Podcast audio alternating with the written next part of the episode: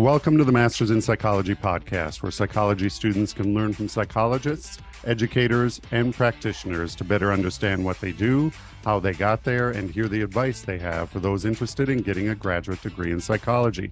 I'm your host, Brad Schumacher, and today we welcome Dr. Sarah Gaither to the show.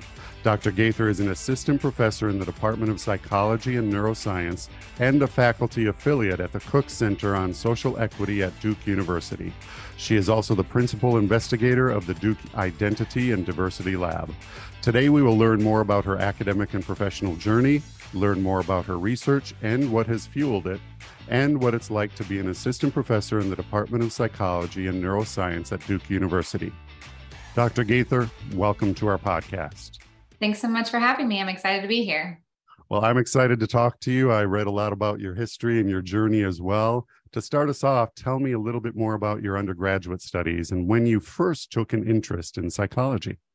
Yeah, so it's a, a, funny story for me and something that I tell a lot of my current undergrads who are thinking about grad school and how planned their lives need to be. And that I was actually a social welfare major in undergrad. I was not a psychology major. I had a psychology concentration. So I took some psych classes along the way. Um, I was really interested um, as an undergrad in just understanding how people work and how to make people happier, what makes them sad. And that's why originally I wanted to do social work.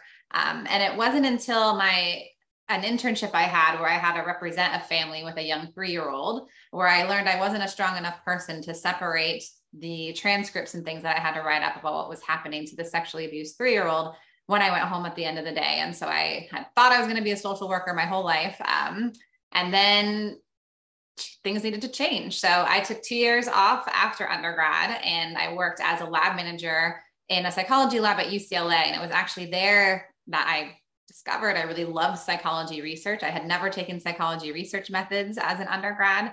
Um, but learning how to do face perception studies and studying biracial populations there for the very first time is actually where I found my my niche. So it was actually after undergrad for the most part. I believe that is the UCLA baby lab where you learned all of that, the infant cognition and perception and everything. That must have been pretty interesting. Yes, yes. I went from UC Berkeley down to UCLA. Um, so stayed in California. I'm California born and raised. Um, but yeah, it was very different for me working with infants. It was an eye tracking lab. So they have these fancy computers with infrared technology that can basically scan where babies are staring at when you show them different images on a screen. It is cool. So at, uh, you, you you just said I was going to ask you where were you born? Born and raised in California. You moved there for your undergraduate work, or your family moved there, or how did you end up in California? So yeah, born and raised my whole life in California. So okay. I grew up in Sacramento and went okay. to the same school, kindergarten through 12th grade, then went to UC Berkeley for undergrad, and then did two years of gap years at UCLA in Southern California. Cool. And then for some reason you decided to travel all the way from California up to Medford, Massachusetts to attend Tufts University. So there are a lot of schools in Massachusetts that offer, you know, graduate programs in psychology. Why did you decide Tufts? So I never knew I wanted to go to graduate school until those gap years. And it was me actually running the study where I discovered through a literature review of all things, which I know lots of people don't like doing, but through this literature review, I actually discovered that in 2008, there wasn't a single paper in psychology that had a biracial sample. I'm a biracially identified person. My dad's black, my mom's white. I look very white presenting. And so for me, this literature review, which most people hate, was actually what pushed me to want to apply to graduate school. Um, so I took the GRE. I am not a test taker. I did not do very well in the GRE at all, but applied to both social and developmental PhD programs because I was always interested in kids and families and identity development. And ended up at Tufts University in Medford, which is right outside of Boston, um, mainly because my advisor there, Sam Sommers, was really an expert on interracial interactions and how our racial encounters make us feel safe versus make us feel anxious. And that was something that I really wanted to understand growing up in this biracial household, seeing how differently my mom and my dad were treated on a daily basis. Um, that's what pushed me to choose Tufts over some of the other places that I was considering. It's interesting. Everybody's journey is slightly different, and it's always uh, fun to find out why. And tell me a little bit more about how, you know, I mentioned in the intro, you heard me say, and the reason why, you know, your research is, is, uh, you know, um, you identify as both uh, black and white, but you present yourself, as you said, you, you, more as a white. how has that driven you in your research. And normally i'd share my screen here and for the audience uh, zoom is not really working that well. But what i'll do afterwards sarah is i will actually insert some of these uh, uh, screens during our discussion here so i won't share my screen right now. But what i will do is i'll share your uh, scholars at duke page and then some of the other pages your uh, identity lab as well. But tell us a little bit more. I did bring up your um, all of your information on Google Scholar, and a lot of it is on that biracial social identity. Uh, American white children develop racial biases and emotional reasoning, all of that. So tell us. I I know that a lot of research when I was going through grad school was based on my personal experience. And so it seems like a lot of researchers find a niche because some reason. And so I'm I'm rambling on here, but just tell me a little bit more about how that has helped you in your research and has it has it hindered you in any way as well? Yeah, so I, I, strongly identify as what we call a, a me searcher in a lot of academic realms, right? When you study aspects of yourself. And I think that the tricky thing of being a me searcher is, of course, discovering something about your group or your identity that you're not proud of, you're not happy of. Um, we study a lot of negative aspects of being biracial. So, increased cortisol responses. Your body literally has stronger biological responses when someone's questioning what your race or your ethnic background is, right? So, those things are hard to think about. Um, and my rule for my research going forward is I sort of think about what is all the data that I could collect and all the possible ways a given study could end up. Would I still be proud with my name next to whatever that study could be? Right. And so it is a bias in some ways, but it's at least a bias where I'm assessing myself and my own comfort levels before I go through all of the efforts for data collection. Um, for me, growing up biracial, looking white presenting, my brother looks much more mixed than I do. I was very hyper aware of race relations in the United States because of that. And I really just wanted to understand why it is that racial perceptions just shift our behaviors so instantly. Uh, that was mm-hmm. my lived experience. And the fact that I could get paid for a living in grad school, I mean, albeit not much, but still paid as a grad student, um, now as faculty to study these same questions is I think makes it one of the luckiest jobs in the world. I, I can choose the research questions I want to do. And being a member of the biracial community, I think gives me unique insight too into understanding some of the nuances and complexities of what it means to identify with more than one racial background.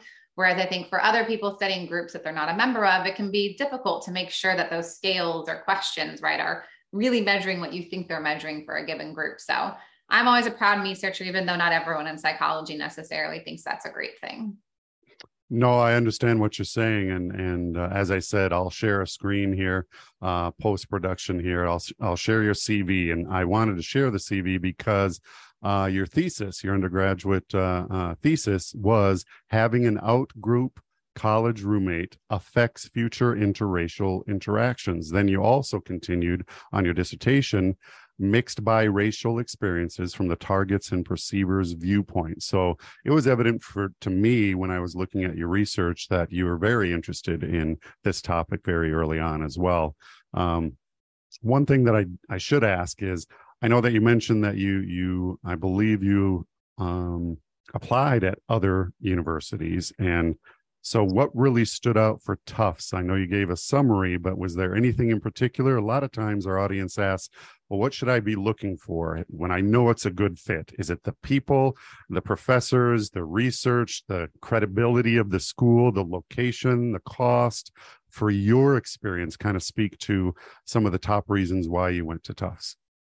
Yeah, there's it's a very tough decision. And I was fortunate to be accepted to a couple different PhD programs, right? But it only takes one, is what I tell all the students I advise now is you get into one, as long as you think that mentor and that location and fit is a healthy space for you, it just takes one, right, to get in. Mm-hmm. Um, so I was mainly deciding between going to a developmental psychology PhD program where I'd focus a lot more just on kids and families, and then a social psychology PhD program. And at the time, I wasn't sure what I wanted to do with a PhD. I didn't think I wanted to be a professor. That didn't happen until graduate school. Um, so for me, my own thought process, a big part of it was I had seen online through the internet that there were slightly, it seemed like there were more job options for someone getting a social psychology PhD and that type of training versus a developmental psychology PhD and that kind of training. Um, so that was one big deciding factor for me. The other thing was thinking about where race relations existed.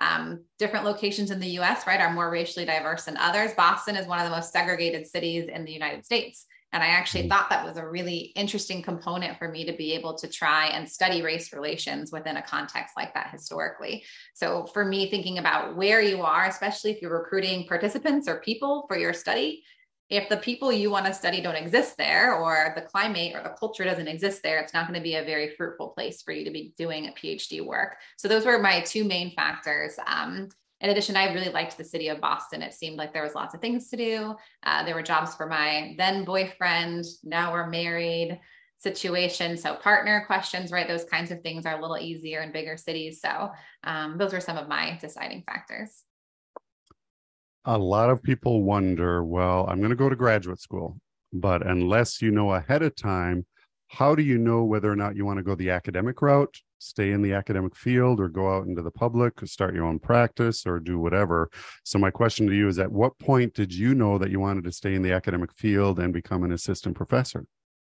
I think what's really important is if you are interviewing and considering graduate programs, there are some faculty in academia who really think if you get a PhD, you have to only be a professor and that's your only job option for you.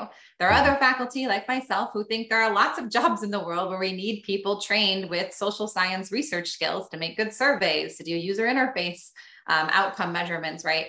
Um, so I think that first choice, if you're not sure about what it is you want to do, you need to make sure that that advisor and my advisor, Sam Sommers at Tufts, was super open to any of these types of different career path options.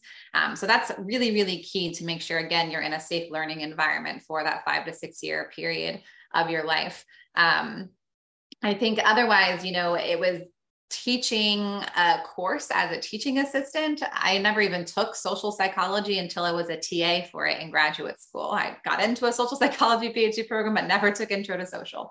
Um, and teaching that and actually looking up definitions and those kinds of things with students, recognizing that there were a lot of multiracial and multi-ethnic students at Tufts that never worked with someone who was multiracial or multi-ethnic themselves. And that experience of being a form of representation for these students was just it was awe inspiring to me. The fact that I could create this learning environment, a learning space, and becoming this role model mentor for so many underrepresented students made me realize I had never had a multiracial or a racial minority mentor actually in my entire academic career until grad school. So that desire for me to help representation issues, to help fuel these new passions and desires, what people want to study through teaching, is actually what ended up persuading me to want to consider academic positions. And it's not only that, but a lot of people, I was a teacher for a long time as well. The students, uh, some students, especially freshmen, uh, may think that the teacher knows all the answers, and we don't. We don't. We we actually learn through our students many, many times, and so it's it was rewarding to me to be a teacher, and so I can kind of relate uh, to you wanting to continue doing that. Um, before we talk about what you're doing now, I do kind of have a, if you recall back in hindsight uh, during that process of applying for graduate schools, would you do anything different in terms of that process? And if so, what would that be? I think I would have applied maybe a little more broadly to more schools. I applied to eight schools for PhD programs, but about half developmental, half social. And I, I think the reason I applied to both types of programs is I wasn't quite sure what I wanted to study. In fact, I didn't even write in my application wanting to study biracial things. That was not a part of my personal statement for graduate school. It was studying race relations more broadly, because at the time, there also weren't a lot of faculty who were studying multiracial experiences. And that research fit, right, is so important for you to get into a PhD program and matching an existing faculty member there. So I, I think I wish I was a little more honest with myself on what it is I wanted to study. And a little more proud even of the fact that I discovered this thing in my gap year and yet I had this publication in a top developmental journal. I didn't think it was cool enough, right, or big enough to study in grad school. And I wish I had been more honest then. It wasn't until about my second year of my PhD when another one of my advisors, um, Nalini Ambady, had told me in a meeting, you know what, Sarah, I think you need to study this whole multiracial thing. There's no one really doing it. Like you should do that. You know, you can do these other things too. And it, it was that conversation with her, right, that made it seem like it was okay for me to mm-hmm. want to study what my actual true interests were. So that's probably what I would redo. Okay, very good advice. What was your first job after you uh, graduated with your doctorate? I took a postdoc position, um, so extra school, even beyond your PhD, um, at University of Chicago. Um, it was a provost postdoc position, so it was funded through the university, not on a grant. Um, and I actually took that because it was with a developmental psychologist, Katie Kinzler. Since I didn't get a ton of developmental training in my social program, we didn't have a developmental area at Tufts at the time, although they do have developmental faculty now. Um, and I didn't feel like I left my PhD career well versed in sort of the current methods for how to study these issues with kids. So I spent two years um, teaching a little bit at University of Chicago and then also fine tuning my developmental training. Very good. And now it kind of brings us up to the present, or at least how you uh, got to Duke University. And that's my next question: is you've been at Duke University since 2016. Tell us how you found the opportunity at Duke, and did you apply to other positions and why did you select Duke? I applied to 44 academic jobs. Wow. um, so yeah, did apply to lots of places.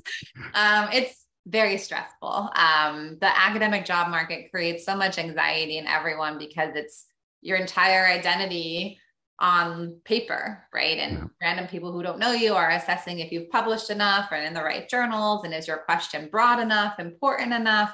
So I put a 44 jobs across developmental psychology faculty positions, social psychology, and a few business schools, actually. So I had three different types of job statements, three different types of cover letters, all of those things. Um, I was fortunate to get lots of interest across the US. And what it really came down to in choosing Duke over other places was the location. Again, I'm going to go back to this where I study a lot of multiracial and interracial interactions. And Durham, North Carolina is very split between white and black populations and it's one of the most racially integrated places i've ever lived so for me being able to recruit multiracial and racial and ethnic minority participants it's very rare to find what we call a research one university like duke to be located in a city that actually has a ton of racial integration so that was a, a big selling point for me um, the other things I, I, really liked North Carolina when I visited. It's very different than anywhere else I had ever lived before, but people are really nice here. At the time, North Carolina was very affordable. So my faculty salary went a lot further here than other places.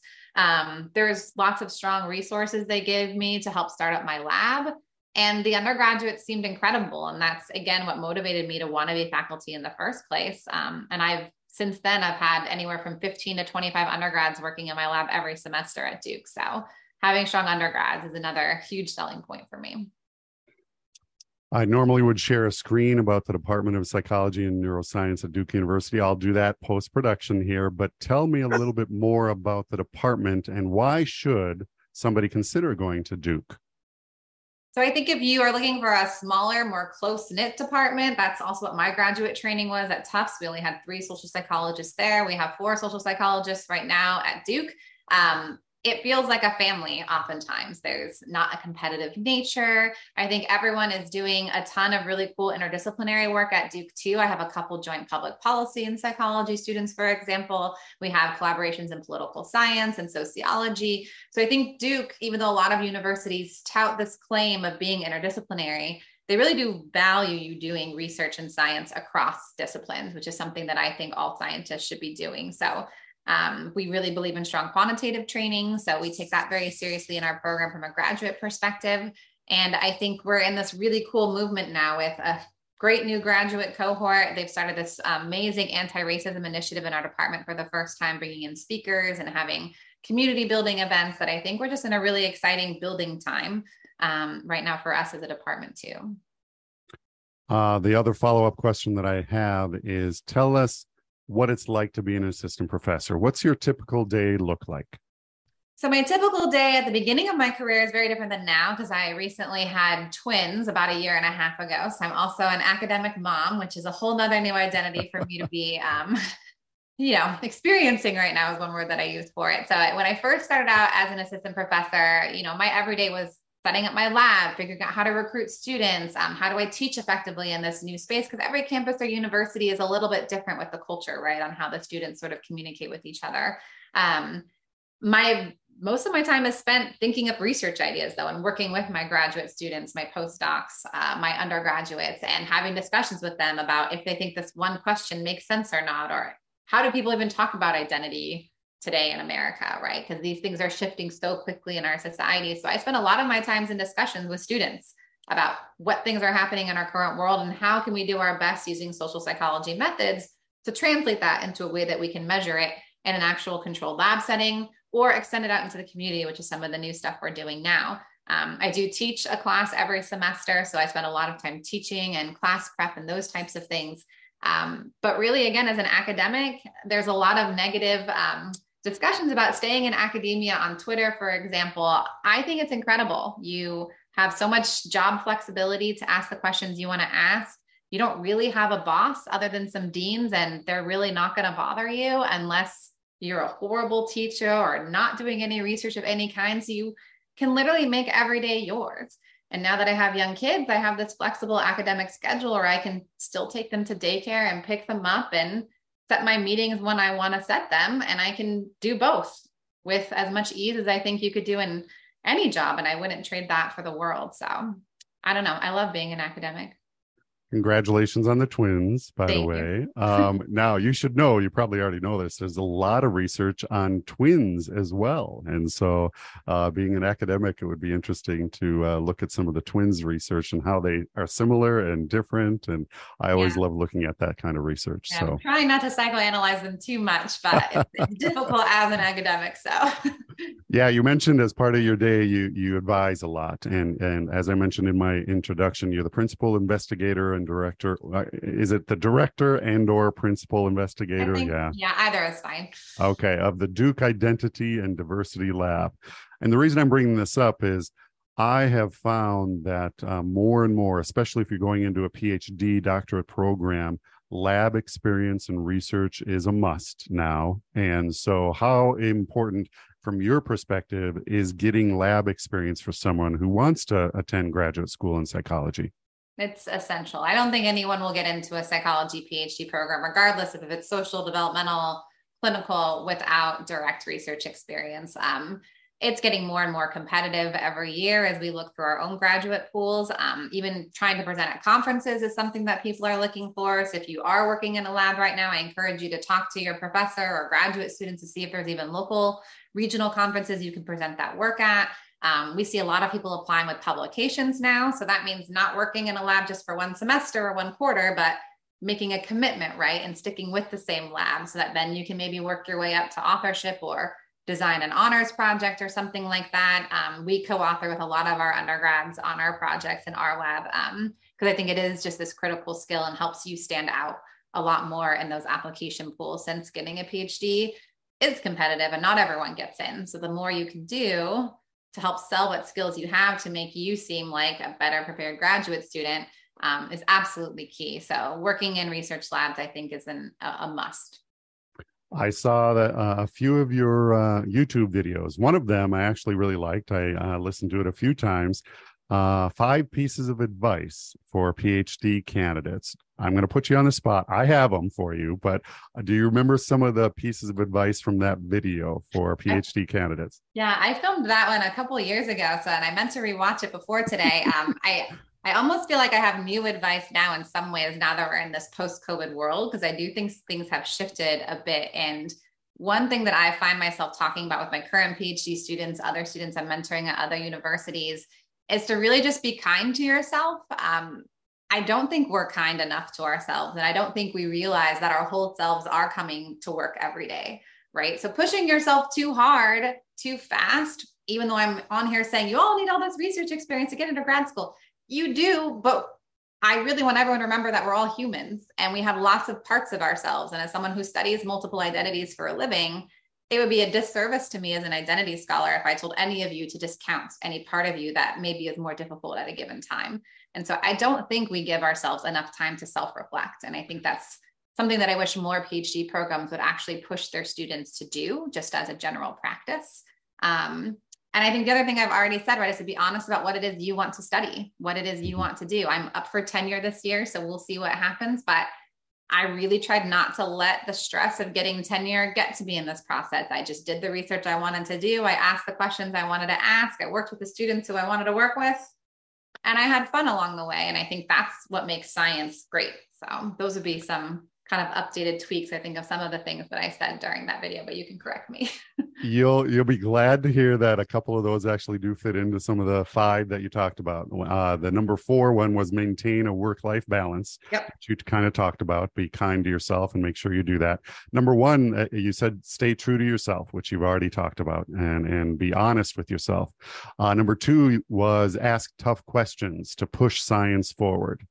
And then number three, find collaborators and a support system because you emphasize that this could be so draining. And when you're in a master's or graduate program it is so draining. You feel all the pressure and then you you tend to get in that mindset of oh what am i supposed to be doing? What should i be working on? But having that maintaining that work life balance and and shutting that off for a second really benefits you because a lot of the studies do show that when you disengage then you come back more refreshed and focused later on. And then the final one that you did say is take risks. Uh, and uh, I thought of this, you didn't say this, but I thought of the Yes Man uh, kind of uh, movie and, and everything else. So those were the five. And I'll say those again stay true to yourself, ask tough questions, find collaborators and support system, maintain work life balance, and then take risks. So you added a couple others, or you kind of elaborated a little bit more on those as well.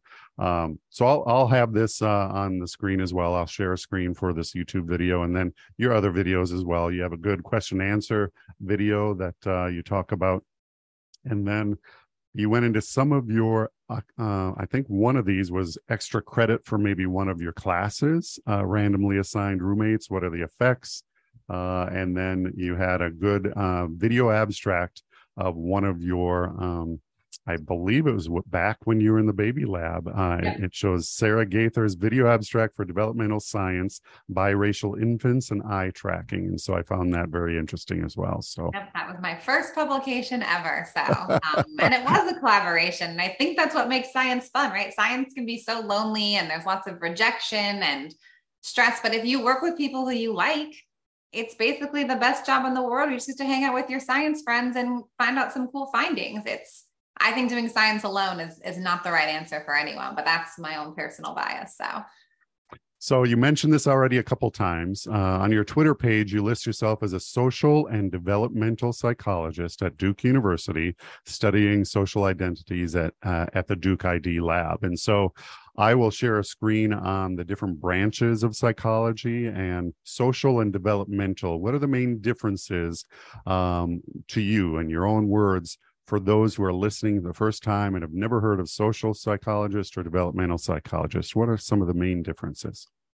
Yeah, I actually think they're not that different. I actually mm-hmm. wish there weren't areas of psychology, to be honest. I think everyone is a social psychologist and everyone's a developmental psychologist. I think for for me on definition wise, I guess the main thing that differs is developmental psychologists tend to look a little more at the context and what are these developmental pathways or experiences or trajectories that have shaped how it is we think now? Are there age differences right across the early lifespan in particular? Although some developmental psychologists do study elderly populations the majority i think are focused on early childhood and adolescence. Um, social psychology on the other hand studies lots of things from romantic relationships our decision making and behaviors what things bias how it is we see our world and who it is we judge and categorize um, but again, I think all of us are a social psychologist, even if you go into clinical psychology, because we've all judged someone at some point and that's social psychology. Um, so those to me are kind of the main ways people like to define them as different areas of research. But I think everyone does both and everyone should be doing both because without considering the context, you're not going to be able to fully analyze what your results may mean anyway. So I agree with you. I was actually on one of my more recent uh, um, podcast that should go live here in a couple days, uh, Dr. Steven C. Hayes said the exact same thing. He said, I did not want to be narrowed down. Uh, I wanted to be able to search and research anything I want. And he said, Brad, think about it. Anything that you can talk about, I can relate and study under the psycho- uh, psychology rubric and, and that umbrella. So, to your point, almost anything can be applied in, in psychology. What do you love most about your job, Sarah? I think working with students. I think that's honestly it. I, I people ask me, oh, why did you not go into industry? You could get paid a lot more doing diversity consulting, things like that. But I get so much joy out of teaching my students, working with my students, seeing those aha moments they have for the first time when they find that new result or finding. Um, I love motivating people, and I I could probably do that in some industry jobs, but at least right now, my heart tells me I'm doing that fine in the context that I'm in. So I, I love working with my students. And I think also in, in line with those PhD kind of tips, um, giving a voice to populations in research that haven't had a voice to date. I think that's, you know, what you can't put a price on providing research and findings to support a demographic or a group of people who have been historically ignored within an entire field of science. Um, so that's really what gets me going every day. Looking toward the future, what other goals or challenges do you have for yourself or the lab? I think going forward, my dog is now barking, so I apologize if you guys can hear that. Um, but I think going forward, you know, the notion of what an identity is is shifting all the time. Um, the multiracial demographic is growing really quickly, um, which is good job security for me in some ways, um, which is great. Um, but I think defining what it means to be a certain race, right, is tricky and it's getting more and more complicated, especially as we start considering the intersecting identity that we have with other groups. And that's something that I don't think psychology as a field has done a very good job with to date trying to figure out how we can recruit larger samples to look at these intersections with gender, disability, sexual orientation. That's where we need to go as a field. But there's only so much time and so much money. What advice would you give somebody trying to break into the field of psychology? I think kind of like what I said in the PhD tips, um, ask the questions you want to ask, right? Do your homework though, right? Lots mm-hmm. of questions have already been asked. And I think the worst thing you could do is start out on a research project and not do a thorough enough literature review, which is why I think that's the best skill anyone could ever develop. Because um, you'll waste so much time and money collecting data for something that's maybe already been discovered. Um, and that's not going to get you a job in either industry or academia. So do your homework, do your lit reviews. They're they're they can be fun, I promise. I agree with you. When I worked on my thesis and then my dissertation, I came up with a question that I thought was so brilliant. Oh my gosh, I haven't seen this. And then you do a quick search and oh, somebody's already looked at it. But even if you find that somebody's looked at it, you can extend that or apply it in different areas. So always keep that in the back of your mind. So um, at the end of our podcast, we usually ask a few fun questions. So tell us something unique about yourself. I think something unique about myself, my tongue can touch my nose. Actually, that's one of oh, my wow. facts. So that's unique. I think. I don't think anyone, not everyone, can do that. Um, so that's interesting. I know that we could Google that right now, and I could do that for you and, and find out what percentage of people can actually touch their tongue to their nose. Um, the other one is, uh, and I won't ask you to do that. You notice that I I bypass. I can that, do it. So. It's fine. There it goes. There you go. Nice, quick. what is your favorite term, principle, or theory, and why? I think social identity theory has to be my go to theory. It's one of the quintessential theories in social psychology that has originally defined how it is our identities are so important to us, right? It frames us as having these distinct in groups and out groups of who makes us who we are. And my work is building directly on this on this theory by trying to argue that we don't have just one in group and one out group. We have multiple in groups and multiple out groups, which again gets to that intersection that I think psychology needs to be um, a better job considering. Here's one that's it can stay within the academic field or your research or outside. What is something new that you have learned recently?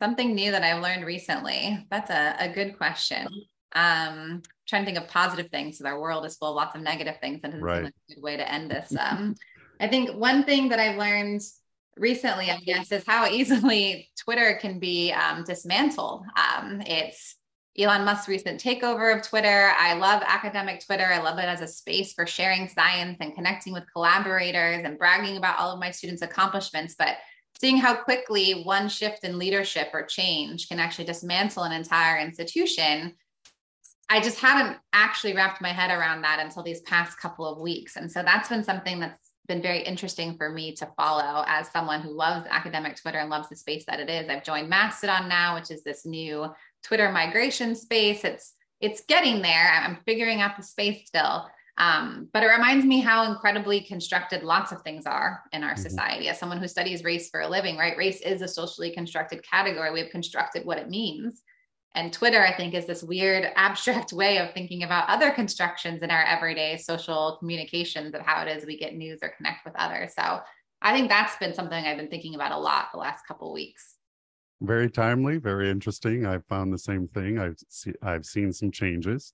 Uh, one final question for you is if you had the time and money to complete one project or go on one trip, what would you do?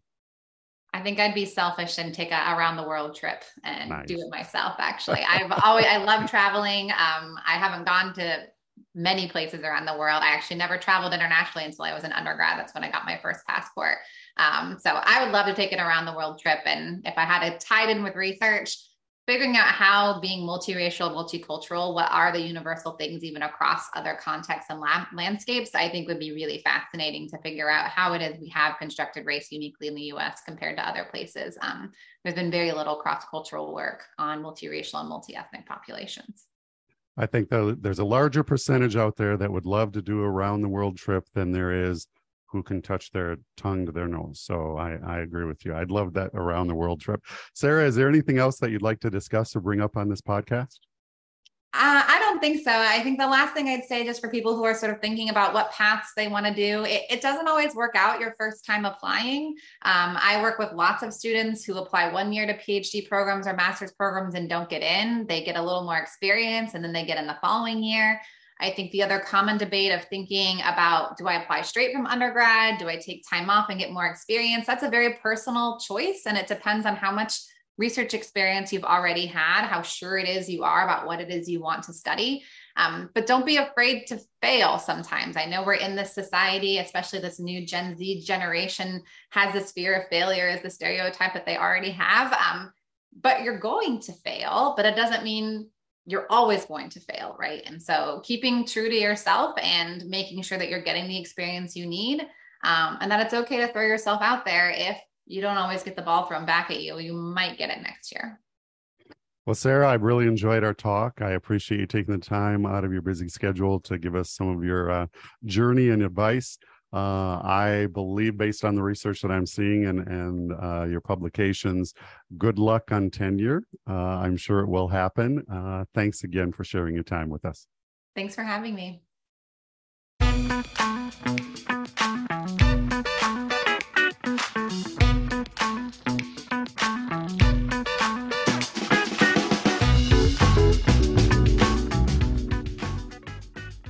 Thanks for listening to the Masters in Psychology podcast. If you want to learn more about our guest or listen to other podcasts, you can visit our website, mastersinpsychology.com, where you can search through all of the schools in the United States that offer advanced degrees in psychology. You can also find us on Facebook, Twitter, and LinkedIn. And remember, if you enjoyed this podcast, please like, follow, or share.